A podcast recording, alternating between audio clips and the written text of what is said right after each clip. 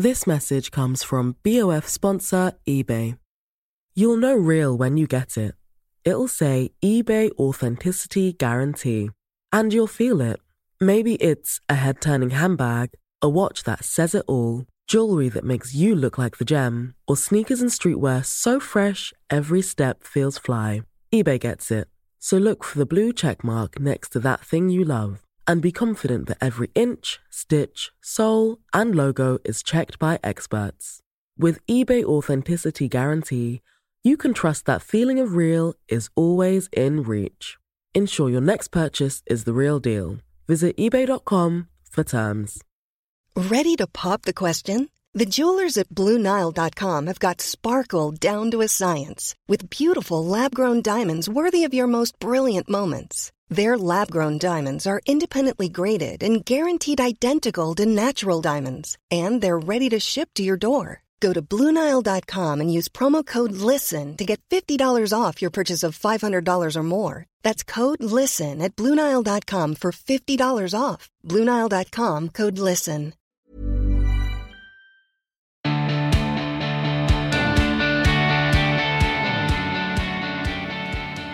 Hello, hello, hello. Welcome to another episode of the Emma Gunn Show. I am your host, Emma Gunn-Wardner, and can you believe it? We are on habit number 10. How have you been getting on? I know I've really been enjoying these habits, actually. I found them very, very interesting and a lot of fun to do. Challenging, obviously, but the sense of satisfaction when you complete those 2 weeks is pretty marvellous. If you're new to the show or you're new to 26 Habits, then you won't know, but I'm going to tell you, that throughout 2018, I'm doing a series of 26 two-week projects with a view to making or breaking a habit. You can find the entire back catalogue over on The Pool, and I'll put the link on the show notes. Now, there's a 26 habits that I've been toying with for a while. And actually, the idea's been brewing since last year, so since 2017. But I knew it was something I wanted to tackle head-on in one of these 2 weeks. But when it came to it, every time I email lovely Jade at The Pool and tell her what's coming up, I chicken out. I always type it, but I don't always send it. I'll delete it and put something else in its place. So something I want to do and have wanted to do for a while now is to get rid of everything in my wardrobe. All my clothes, everything. And at this point, I want to say that by get rid, I mean donate, sell where appropriate and not bin, because as we know, landfill is full of clothes and I'm not about to add to that problem. And I don't mean sportswear, by the way, and I don't mean pajamas and underwear and stuff like that. I'm talking about clothes, wearing out of the house clothes. Then once everything is gone, my idea was to have a stylist help me choose a capsule wardrobe that actually suits me, but I will discuss more on that later. Let me paint you a little backstory about why this idea has been formulating in my mind for a while now. And just to flag up, this has turned out to be slightly deeper than I thought it was going to be, so bear with me. If you listen to this podcast regularly, or if you've listened to previous episodes, you'll know that I have spoken about having struggled with anxiety and depression in the last few years. About a year ago, the real darkness started to lift. I was working really hard to do all the important stuff like meditate, exercise, eat right, speak to a therapist, and the weight of that darkness, which had previously felt heavy and suffocating, began to feel different, lighter, less oppressive. At around the same time, I began on total whims to have these mini clear-outs. And I didn't ever think about them. I didn't wake up and think, oh, today, I should really have a go at that cupboard. Or, oh, yeah, God, that underbed storage is a real mess. Time for me to tackle it. I would almost find myself in a trance, on the floor, surrounded by beauty products. I'm a beauty journalist. I get a lot of samples. I tend to hoard them, sorry. I do share a lot, by the way, but, you know. And I realised there was loads of stuff from 7, 8, 9, 10 years ago that I was holding on to for various reasons, and I decided it was time to let them go. There was a Sunday evening when I had a massive feature for one of the glossy magazines that was due, and I was really quite behind because I'd had to turn it around in no time at all. And instead of badgering away at my computer at it, getting it done for the morning, I found myself standing in the middle of my kitchen with everything I owned, either on a kitchen counter or on the kitchen floor, everything I owned, meaning all my kitchen stuff. And I had decided to rehouse and reorganise everything in my kitchen. Side note, I have a lot of Tupperware, but that's completely off topic. Also, around the sort of similar time, I moved my office furniture around 3 times in the space of about 4 or 5 months. And I did the same with my living room furniture. Like the sofas, nope, they don't belong against that wall. I'm moving them around. So I would be overwhelmed by this need to change things around, and so would begin these epic clear outs. But the one I shied away from is the one that would require me to forensically assess and deal with the content of my closet. But deep down, I knew I had to do this. There's a chance I would have avoided it. I would never have avoided it, listeners. There's a chance I would have avoided it for a lot longer. Perhaps I could have gone through the whole of 2018 without having dealt with it, if it hadn't been for a piece that Tessa Coates wrote for The Pool about her experiences during the Project 333 challenge, where for 3 months you only wear 33 items from your wardrobe. I'll put the link in the show notes to her feature. It's brilliant.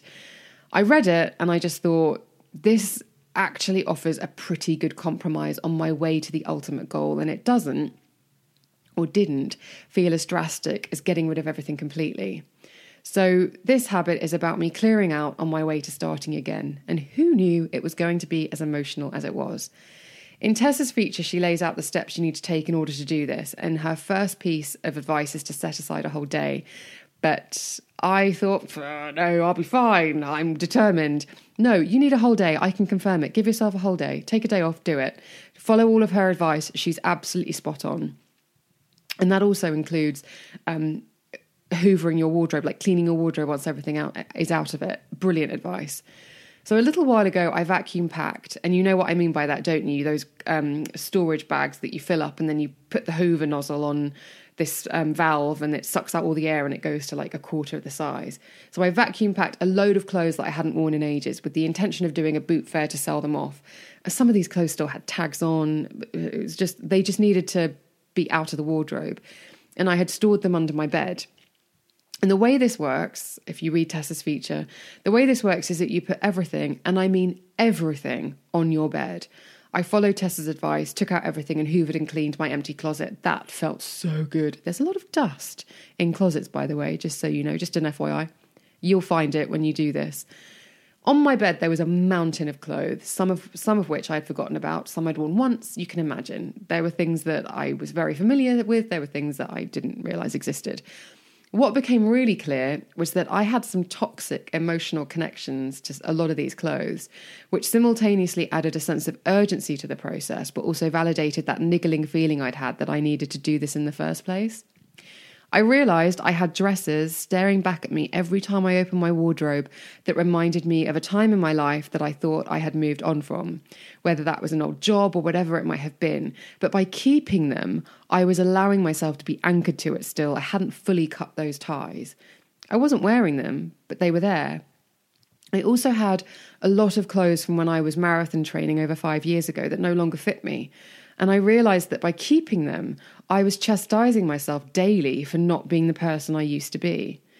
This kind of came to a head when I got to a beautiful white dress that I wore to the Glamour Woman of the Year Awards a few years ago, a few months before I ran the half marathon, incidentally.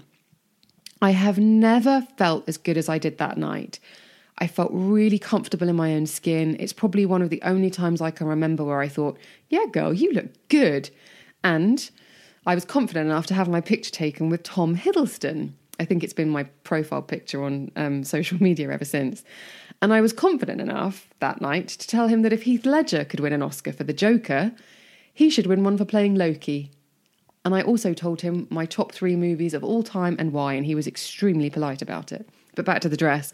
So when you clear out your clothes, you create several piles, and anyone who has read Marie Kondo will know that this is an important process.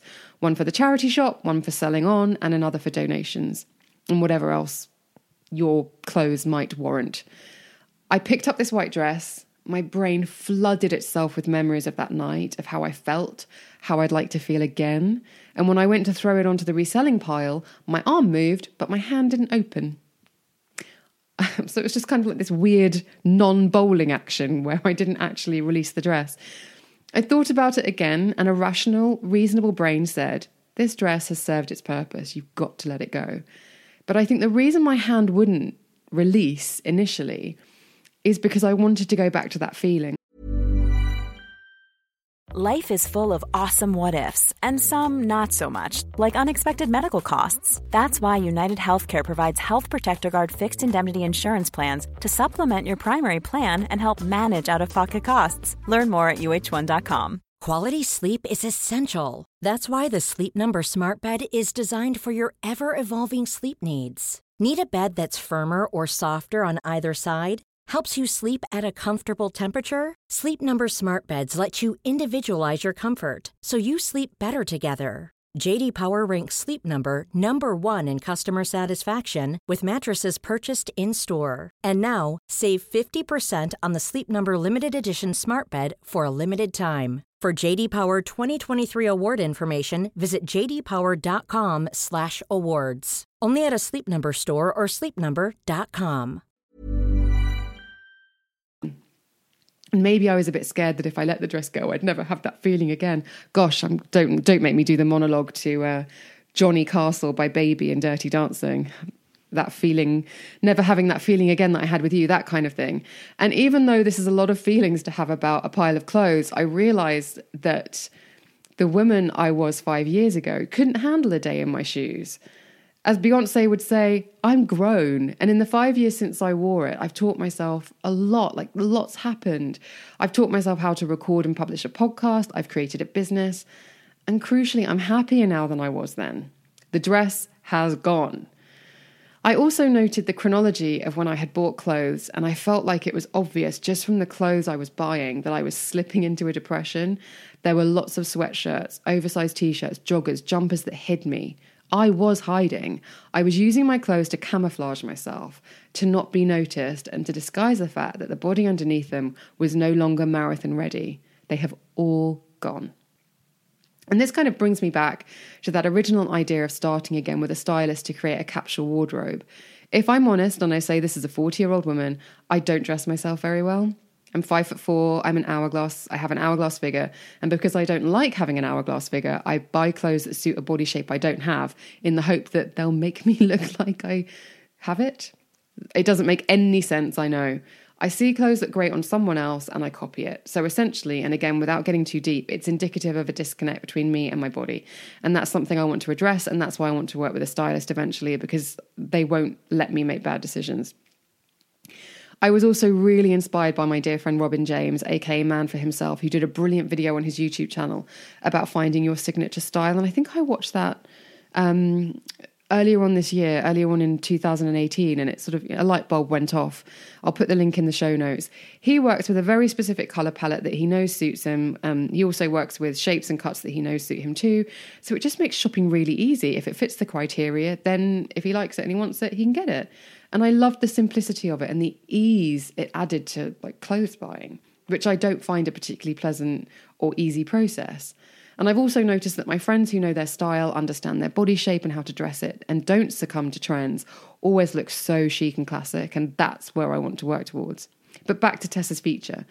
The principle is that you whittle your wardrobe down to the 33 items, but there may be clothes you don't want to part with, and those can be stored somewhere other than your wardrobe. Mine are vacuum packed into storage and under my bed. I got it down to 33 and then realised I had an era full of clothes that I wear all the time, so I am a little over the 33, but hey, it brings me on nicely to the fact that Tessa and I have been on email, and she herself says you don't have to be rigid. So when I was talking to her about this, she said, I liked how much Courtney Carver, who invented the original method, kept saying, it's not an exercise in suffering. I thought that was so refreshing. It's not about punishing yourself, it's about freeing yourself. But also her attitude is so casual and forgiving. She's all about celebrating tiny steps. She's all for, only managed to cut down to 40 items? Great, way to go. Only cleared out your shoe cupboard? Great start, which I thought was so nice. Obviously, it is so much better to do everything all at once, but if you're only going in stages, way to go. I love that email from Tessa. It really validated the fact that it was okay to not have completed it in the one day. And then I also asked her what her number one tip would be, having gone through the process. And the one about taking everything out of your closet is amazing. But she says, my top tip would be to make sure your piles that are leaving do actually leave the room straight away. If the charity shop bag goes in the corner, it will stay in the corner for the next half a year. Put it in the living room, and then at least someone will say, when are you moving this? Until eventually you do. The same goes for eBay or whatever resale site you're going to put things on. Do that right away. I did a big load and a big burst, but not all of it, and now there's still a pile hanging up in my room. Be ruthless and brutal about that bit. Such good advice. Also, incidentally, if you're listening to this podcast, you may be a podcast fan in general, and you may have actually heard Tessa on the Debrief podcast, which is sadly no more, but she and Stevie, who she hosts it with, are starting a new one called Nobody Panic, and I'll put the link in the show notes to that, just in case you're a fan of Tessa. In addition to the emotional stuff, I also learned a lot about clothes shopping and things that I must encourage myself not to do. So the first one is, I mustn't shop in the sales. I will buy things that don't fit me properly because they're reduced. I feel like I'm getting a bargain, but I'm not, because the cost per wear, if you believe in that kind of thing, is higher than the other stuff. It's a nonsense. Stop buying cheap. Buy for me, not for price. The other thing is, I mustn't kill time in shops on the high street. I had 23 white vests because apparently the dopamine hit of purchasing a crisp white top is apparently too much for me to resist. I will try to moderate that behaviour. I also mustn't buy in dribs and drabs. I should buy looks. There were lots of things that sort of seemed to stand alone, lots of items that didn't have an obvious partner other than a pair of jeans. So there's no real point in having statement items, especially if I've bought them in the sale, if they don't go with anything. So I'm going to try to buy looks more than just buy items that I like. I also wear blue and black denim, black and white clothes pretty much exclusively. I need to find my colour palette and add in an accent. It seems like a good idea, just to add a flourish. So now the wardrobe has been streamlined, the emotionally toxic clothes are out of the house, and my beloved buffer of can't throw them away items are stored under the bed. Let's see how I get on not having so much choice when I open my wardrobe every morning. I will say this, the first morning after I had the clear out, and it was an epic clear out. The mess you have to create to be able to clear out is huge. And with the clothes thing, it was just, I took photos and was sending them to friends going, what on earth have I done? But there is a completely different energy about your room. You open your wardrobe and it's so clear and just, it feels really, it does feel freeing. As Tessa says, it feels really freeing and there's something quite calm about it. And also I know that I wear those things all the time. I know that. So I don't really have to guess. I can just put things together with much more ease. It's an interesting process. I encourage you to try it. And if you do try it, please do let me know how you get on. You know how to get in touch with me. You can get in touch with me on thebeautypodcast@gmail.com, or you can slide into my DMs over on social media where I am at Emma Guns. Instagram is where a lot of people have been sending messages. And it's also where I did put up some Insta stories of me vacuum packing stuff up. I will also put the pictures and those videos onto a highlight so that if you are listening to this show, you can go to my profile and see the series of kind of the carnage that ensued from doing this particular clear out. Thank you once again for listening. Everything discussed will be in the show notes on iTunes and Acast. And if you've enjoyed this episode and feel so inclined, I would really appreciate if you could go over to wherever you stream this particular podcast and leave a rating and a review. I will be back to tell you how it's all been going in the update show next. But in the meantime, stay well, and I will see you on the next one.